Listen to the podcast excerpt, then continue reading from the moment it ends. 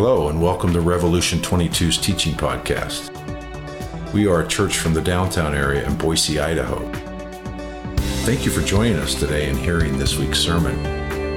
We pray that God's word will be received and will bear fruit in your life. Good morning. How are you guys doing today? Good? Awesome.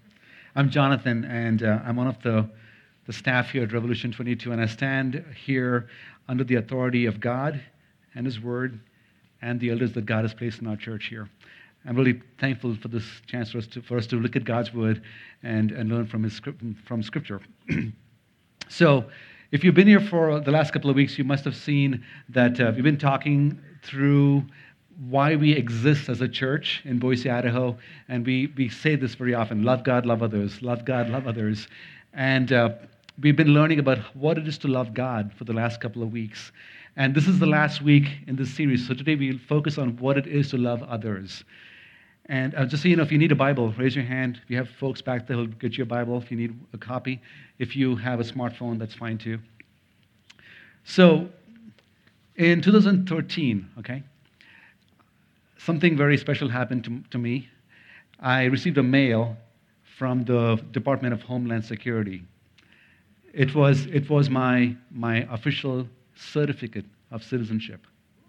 The cool thing was that it meant that I had to realize that I no longer was a citizen of India because the Indian government would not let us have dual citizenship. So I had to forego the Indian citizenship to embrace the American citizenship.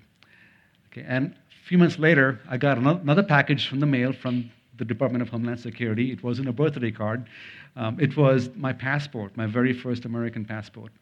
I remember opening it very carefully, right? And even smelling it to see what it smells like. And it just dawned on me that everything I had learned about the laws and regulations and how things happened in India were all old story. That now I had to embrace this new country, right? The new laws that I had to follow as much as you guys follow. And I had to embrace this, this change.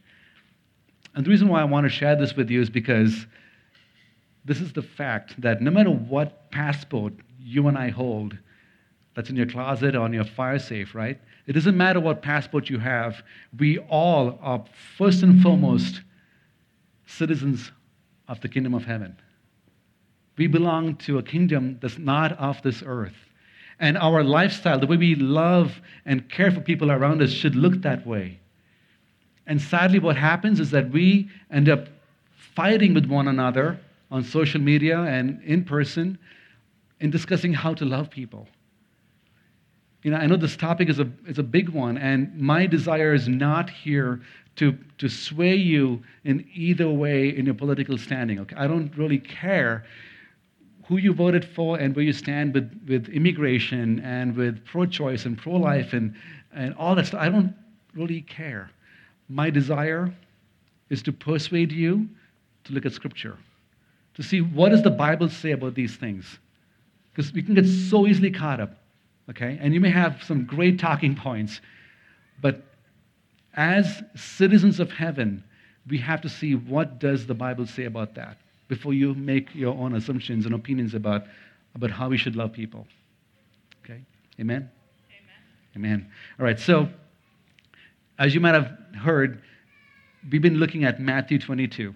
And this is like the, the foundation of where we get love God, love others. Love Matthew 22, verse 36 onwards. And uh, we, we use this verse very often in our church as staff because we want to remind ourselves of why we do what we do. And you'll find it everywhere. And I may have to change the Wi Fi password because I just said that to you now, okay? It says, Which is the greatest commandment? Which is the great commandment in the law? And he said to him, This is Jesus, he says, You should love the Lord your God with all your heart, with all your soul, with all your mind. This is the first and great commandment. And the second is like it. And the second is like the first. You shall love your neighbor as yourself. On these two commandments depend all the law of the prophets. So here Jesus is, is saying this profound, summarized version of what the entire prophets and the law is talking about. The first part is actually a quote from the Shema. It's a prayer that the Jewish community knew so well. It was their morning and evening prayer. It was a very common prayer, the centerpiece of the Jewish faith. They all knew exactly what Jesus was talking about when Jesus said, Love the Lord your God with all your heart and all your soul and all your mind. The second part of that, when Jesus said, Love your neighbor as yourself, that is a direct quote, a quote from the Old Testament, from the book of Leviticus. And I want us to go there because we have to see what did the listener back then in the Old Testament hear when this was taught by Moses? And when Jesus says, says the same thing in the New Testament, what does it mean? What does it mean to them? And if so, what does it mean to us as a church and as a believer? So let's turn our Bibles to Leviticus 19. 19 from verses 9 onwards. I'm going to read a few verses here. So Leviticus 19, 9 onwards. It says, When you reap the harvest of your land, you shall not reap your field right up to its edge. Neither shall you gather the gleanings after your harvest. And you shall not strip your vineyard bare, neither shall you gather the, gather the fallen grapes of your vineyard. You shall leave them for the poor and for the sojourner. I am the Lord your God. You shall not steal. You shall not deal falsely. You shall not lie to one another.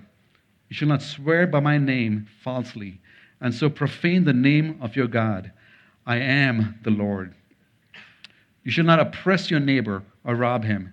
The wages of a hired worker shall not remain with you all night until the morning. You shall not curse the deaf or put a stumbling block before the blind. You shall fear your God. I am the Lord. You shall not do injustice in court. You shall not be partial to the poor or defer to the great, but in righteousness shall you judge your neighbor. You shall no, not go up around as a slanderer among your people, and you shall not stand up against the life of your neighbor. I am the Lord. You shall not hate your brother in your heart, but you shall reason frankly with your neighbor, lest you incur sin because of him. You shall not take vengeance or bear a grudge against the sons of your own people. And this is the quote But you shall love your neighbor as yourself. I am the Lord. So when the Jewish listener heard this from Jesus, they knew exactly what Jesus was talking about. These guys had this, had this memorized. They knew what Jesus was talking about when he said, Love your neighbor as yourself. And if you noticed, there are certain words that are used more often, right? Repeated more than once.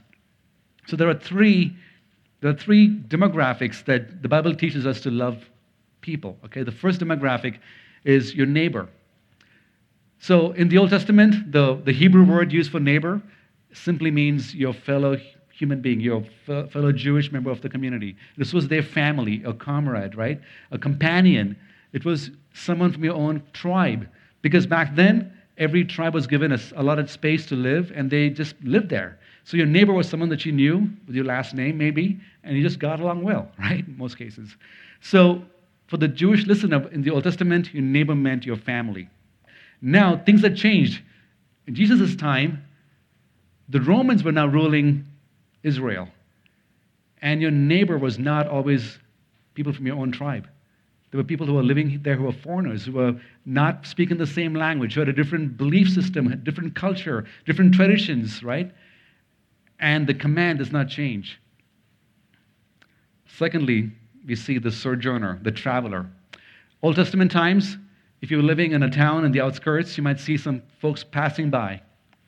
And the interesting thing is the word traveler or sojourner in the Old Testament is gar, G A R, means stranger, means someone who's looking for hospitality, newcomer, lacking inherited rights. The root word for that word gar is gur, G U R. And this word has some interesting meanings. It means to seek hospitality, it also means to stir trouble, it also means strife, it also means to fear, to be afraid. Now, why is that? Think about this. When there's a traveler coming through your city, right, there's a lot of fear in their hearts because they don't know the language, new culture, right? They may be poor, they could be lost, there may be robbers on the way. Lots could happen to these people who are traveling. At the same time, the folks who are living in these towns, there's some fear too. Because back then, they could be spies who could be looking at the land and scouting out and then maybe attacking it later. So there was this tension with these foreigners who would travel through and say, I'm not, can I trust you? You look as if you need help, but can I really trust you? Because you don't look safe to me. I don't know your language. You have a different belief. You worship different gods. You have different cultures and customs. I don't, I don't get you. This was happening back in the Old Testament. Now, in Jesus' time, the New Testament, these travelers now are staying. Okay, we call them Californians, right? Okay. Uh, fun story. So we were traveling, my wife and I and the kids were traveling from out of town back to Boise, and our last stop was at Twin Falls. About 10 o'clock at night, cold, windy, right? And uh, filling gas, and this, this random two guys were filling gas beside us, and they started making fun of me. And I was in my shorts and my t-shirt. I didn't think much of, you know, because it was not too cold, right? They were kind of making fun about how I wasn't well dressed for the weather in Twin. And they kept going on and on, wondering, what's, why are they picking on me, right? And then I, it just dawned on me that this was a rental car and I had California plates on. so I said, hey, just so you know, you know, we live in Boise. They're like, oh, cool, yeah, good then. Oh, you'll be all good now. So it's like, the funny thing is I realized that I was one step above the Californians in Boise. So that, that's a good feeling. So the truth, though, the truth is that in the time of Jesus, a lot of folks were traveling through and settling. Now, the thing about travelers who settle, okay, especially when it's uh, in this time, there's not a sense of value and respect for the culture that's there. So you have Romans coming here, and, and you know, they worship the, the emperor. They speak different languages, and folks who travel with them, right? And the culture of Israel was changing drastically. And Jesus says, This is your neighbor. Love him. And I think so often we have the tension as things change in our society. We have the tension of how things are changing with culture in our community. And the message for us today does not change. The third category is the poor. Old Testament times, we had the widows, the orphans, the foreigners. We look at the story of Ruth and Boaz. Ruth was a foreigner, and she had nothing left. And they had, they had no family, no one, no one to help them. The same thing was, was similar in the, in the New Testament too. We have the widows and the orphans. There's also this huge, this huge divide between the wealthy and the really poor. The, the taxes were ridiculous in this time. We had the imperial tax by the Romans, you had the, the state tax by the Jews, and we had the temple tax. And there are over 2,000 verses in the Bible that talk about us loving the poor and caring for the poor. 2,000 verses in the Bible. And I think I love the fact that we, we have this opportunity in our church that we, we, we push you to join what we call gospel communities because there is where we get to be the church and love people and care for the needy around us. We get to be the church and be the hands and feet of Jesus. Now, I want us to go a little further and talk about what does it mean to really love? Because I think so often our definition of love is not the biblical definition. As citizens of heaven, I think our love looks a little different compared to what the Bible says. The first thing I want to mention is love is a command. Love is a command. This might sound very harsh because we don't like to be told to do anything, right? We want to have options. And yes, love is a choice. We choose to love. But if I put a lot of weight on that choice factor, there's a problem with the way I love them. Imagine if I just chose to love people. Is that the way God loved me? You know, while I was yet a sinner, Christ died for us. And I think this is the reason why, one of the reasons why, not the only one, we have such a huge divorce rate in the church in America because we, we fall in and we fall out of love because it's a choice. Today I feel like loving you and tomorrow I don't and I move on. It's a choice. But what if I, I saw my wife and I said, I am commanded to love you because Christ loved me. And I look at God's word and I'm commanded to love you till I die. no matter what happens, no matter how horrible life gets, no matter how hard it gets, no matter how we mess up, that we will always be in love with, we're committed to, to loving one another till we die. What would that look like? So I want us to remember that love is, is, is a command that we, yes, we choose to respond to God, but It is a command for us to love one another the way He loves us.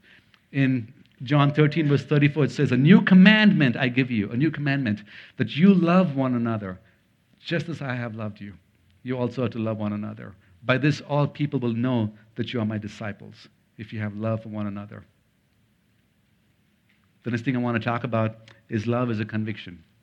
Love is a conviction. Matthew 22, verse 37, it says, You should love the Lord your God with all your heart, with all your soul, and all your mind. That's a big deal. That's a, that's, that's a lot. And then it says, and love your neighbor as, your, as yourself. You know, I think so often the word love is, we've, we've kind of cheapened it a little bit. I, I would say very much so. Have you, have you heard people say this? You know, I'm not sure if you have or not, but I've heard it quite frequently, and, it, and I've been thinking about it for a while. Um, have you heard people say, I don't have to like you, but I'm commanded to love you? or I'm supposed to love you because I'm a Christian or because the Bible says so. I don't know if you've said that yourself, if you've heard that. And I want to, I want to, I want to talk about that a little bit because I think it's, it's important to understand why this phrase is not scriptural, why this phrase is a cop out of being sincere in the way we love. And I'll tell you why. The first thing is when I say, I don't have to like you, but I must love you. Somehow in my head, I have told myself that like is better than love, that like is level two. Love is the bare minimum, but like is better than love. That's the way I understand love in my head. The second thing is when I say that I don't have to like you, but I must love you, then I'm saying that my love towards you is different from the, from the love that I have towards somebody else. I'm being partial. If I like you, I love you better. This guy, not so much. I don't like him, but I got to love him. And I don't understand what that love even looks like. What does it even mean? That I don't like you, but I can love you. I don't understand how that's even possible as a human being. I think what we mean by that is I'll tolerate you, I'll put up with you, in other words. And so we've cheapened the word love in that regard. And the third thing is when I say I don't have to like you, but I must love you, I'm saying that I will love you the way I choose to love you, not the way God wants me to love you. Because I can, I can water it down because you're not that important to me. You've hurt me, you've done bad things to me, so I don't care about you. I'm going to give you this much of love, which is pretty much tolerating you. But this guy, this lady, this family, I like them a lot. So they get love, you get love, which is my version of what I think you deserve. That is not scriptural. That is not biblical. We, as citizens of heaven, need to look at what does the Bible say about loving people? What does that look like? Not the way we define love. Our love should look upside down, crazy different from the world. So I, I've been trying my best to avoid using these the word like for people. This is why, because like happens. Liking people happens naturally. If I go to the grocery store, right, and the cashier says hi to me and says hi to my kids, there's a connection there, and like, huh, nice person, right? Um, or I, I, see a guy who likes the game cricket, like, hey, dude, my buddy, right there, you know. So we we have a lot of things that we say, hey, this guy likes my food, he speaks my language, or he has the same truck, and we tend to like people based on these things. And, and I don't do anything from my part to like someone or not like someone. It just happens naturally. It's a natural instinctive behavior. I cannot depend on how I, I cannot depend on that emotion to decide how I love people. You just cannot do that. So the way I, based on the Bible, because the Bible doesn't talk about us, us liking people, it talks about us loving people.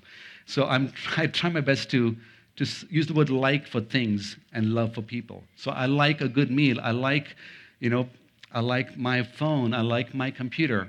But I love people. I love, I love my wife. I love my kids, right? I love my neighbor.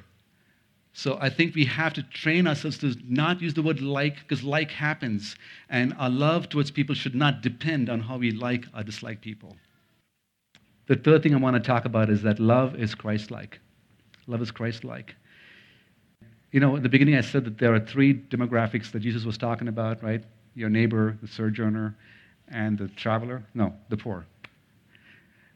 There's one more. I lied to you. Okay. The fourth option, the fourth category is, is the enemy. Loving your enemy. Matthew 5, verse 44 says, But I say to you, love your enemies and pray for those who persecute you, so that you may be sons of your Father who is in heaven. For he makes the sun to rise on the evil and on the good, and sends rain on the just and on the unjust. For if you love those who you love, what reward do you have?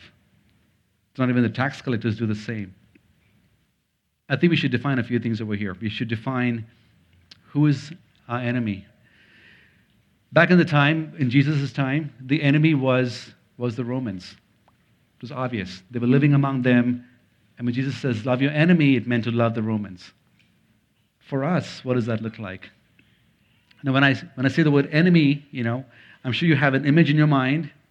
Maybe it's someone who's way out there doing some really horrible things to people, right? And that's the enemy, this nation or this kind of people that are out there. But I think so often we have people in our lives that, that we treat them as enemies that are here, that are in your neighborhoods, that are in your family, in your past. And I want to kind of I want to talk more about that because it's very easy to love someone who's your enemy that you don't know. I can pray for every person that I can think of that's on the news that's this evil person. There's no connection there, but there are people in our lives that have caused so much hurt, so much pain to you, and they are your enemy. You, you, you have resentment towards them. We call them boundaries, and I, yes, we do. We should have boundaries. We should have distinction to know how to treat people in our lives, but, but there are people in all of our lives that, that have hurt, that have caused pain. And these are the people that Jesus is talking about. And he says, Love your enemy. You know, Jesus takes it one step further. He says, Love your enemy as yourself, love your neighbor as yourself. Think about that for a minute. You know, I'm not talking about self love here, okay? I'm not talking about how much you should love yourself and take care of yourself. I'm not talking about that. I'm talking about the fact that we, as human beings, have an innate ability to love and care for yourself. When you're hungry, you go to the fridge, right? When you're thirsty, you get water to drink. When you're cold, you get a jacket on. When you're sick, you go to the hospital. Would you do the same thing for someone that you would consider has caused a lot of pain, a lot of hurt in your life? Would you care for that person that, that much to, in spite of what they've done to you in the past? That is what this is all about. And, you know, we are here in this building today. Praise God.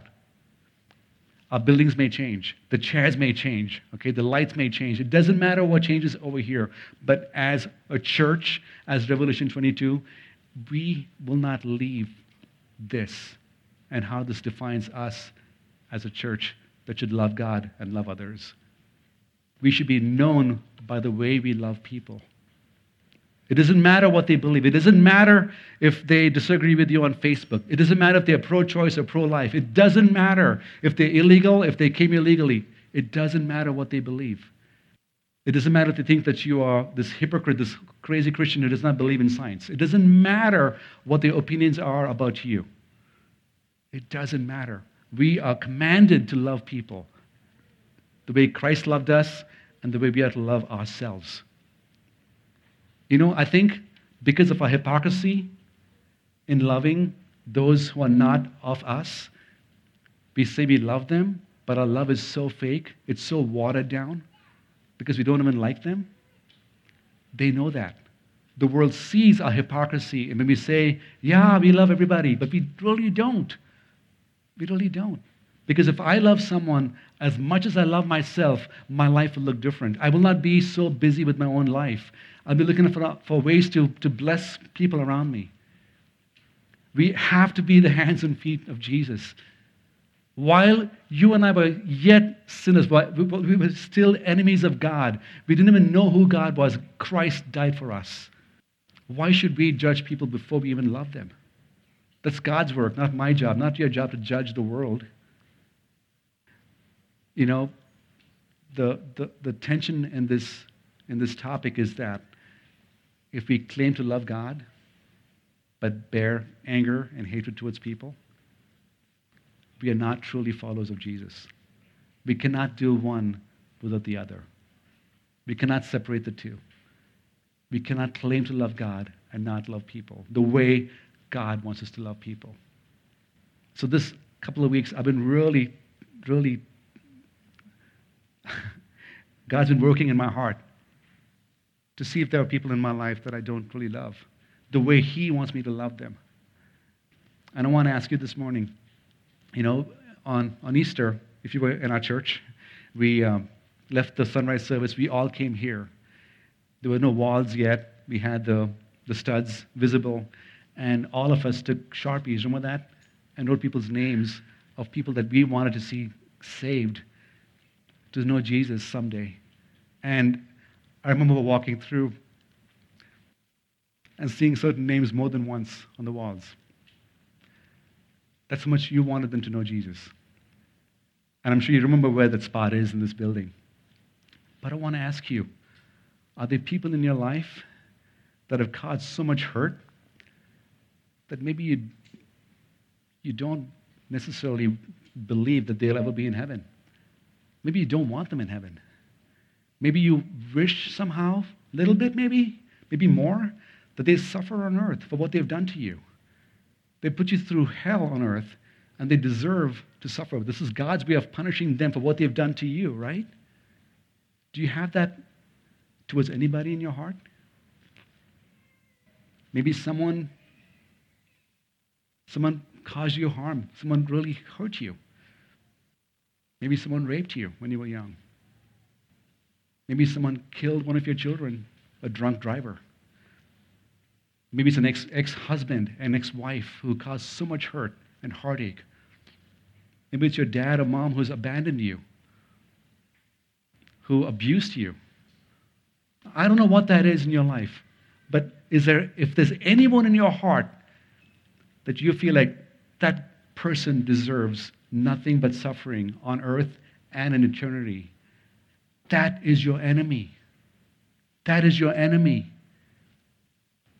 And God's word compels us to love those people the way I love myself, the way you love yourself. Which means that if you know this person that you don't like, just don't want anything to do with that person, you know the person is in need, that you'll be the first one to knock on their door and say, Hey, what do you need from me? How can I help you? That's the kind of love that we are, to show uh, towards our enemies. I'm not saying that, that, that, this person should become my best friend, okay? Um, there's, there's wisdom in having boundaries and discernment in that, and having good, healthy boundaries. But we are to love those who persecute us, those who have hurt us. And I want to mention this verse. This is another one that I, I think we should hear this morning. It's James chapter 4, verse 17. It says, So whoever knows the right thing to do and fails to do it, for him it is sin. So now you know. Now you know the truth about what we as citizens of Jesus, of, of heaven, should love like, what our love should look like. We know that. And when I don't act upon it, when this does not transform the way I love people around me, then I am, I am living in sin. I'm willfully sinning against God. This morning we are going to take, we're going to partake in communion together for the first time in our building. And I'm so thankful that our kids get to be here too and be a part of this.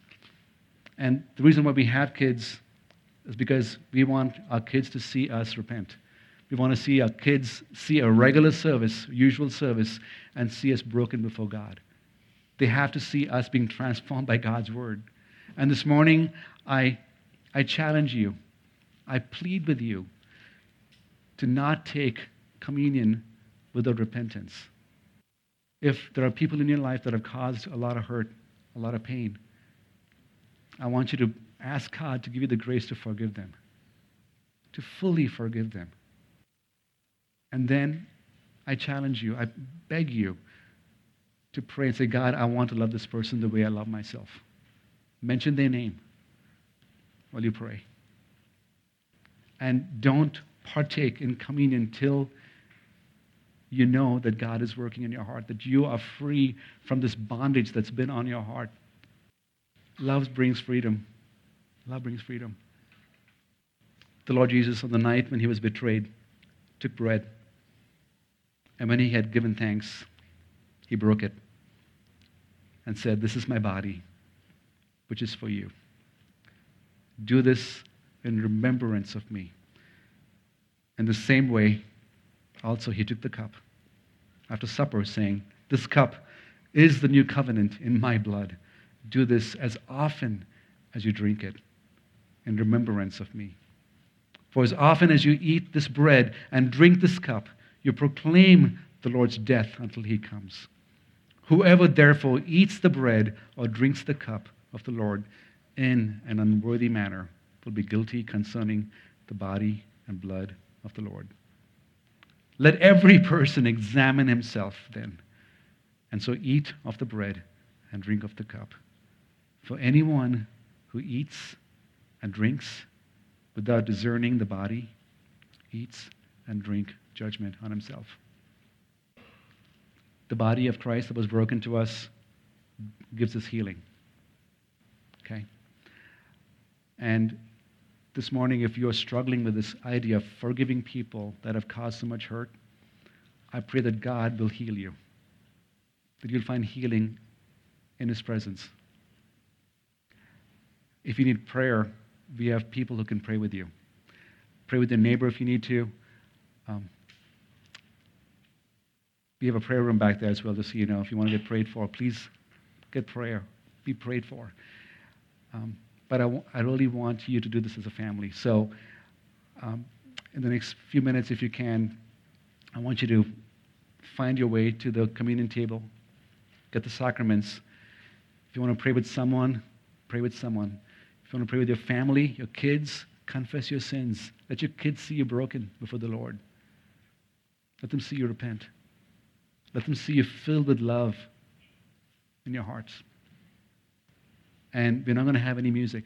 There's no music for the next couple of minutes. I want you to just respond to God and pray. And after that, we'll have the band sing us, a, play a few songs, and lead us in worship. I'm going to pray, and then you guys can um, partake in communion. God, we want to thank you because your word is alive. Your word is a two edged sword that penetrates to our hearts and reveals places in us, in our hearts, that need to be cut off. Um, it reveals the darkness that's in us, God. We thank you that your spirit convicts our soul. And God, we pray that you will, will work in our hearts and heal us from, from the hurt that we've received by people.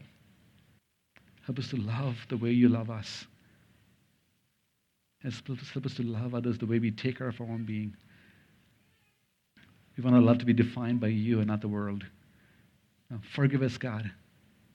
Forgive us, God, for loving you less, for loving others less, and being partial in our love, and being selfish in our love. Forgive us, God, for being self centered in who, in who we pick to choose to love and not love. As we partake in communion, God, I pray that you'll, you'll, you'll reveal yourself to us one more time in a profound way and work in our hearts and make us more and more like your Son, Jesus. We thank you for the cross. In your precious name we pray. Amen.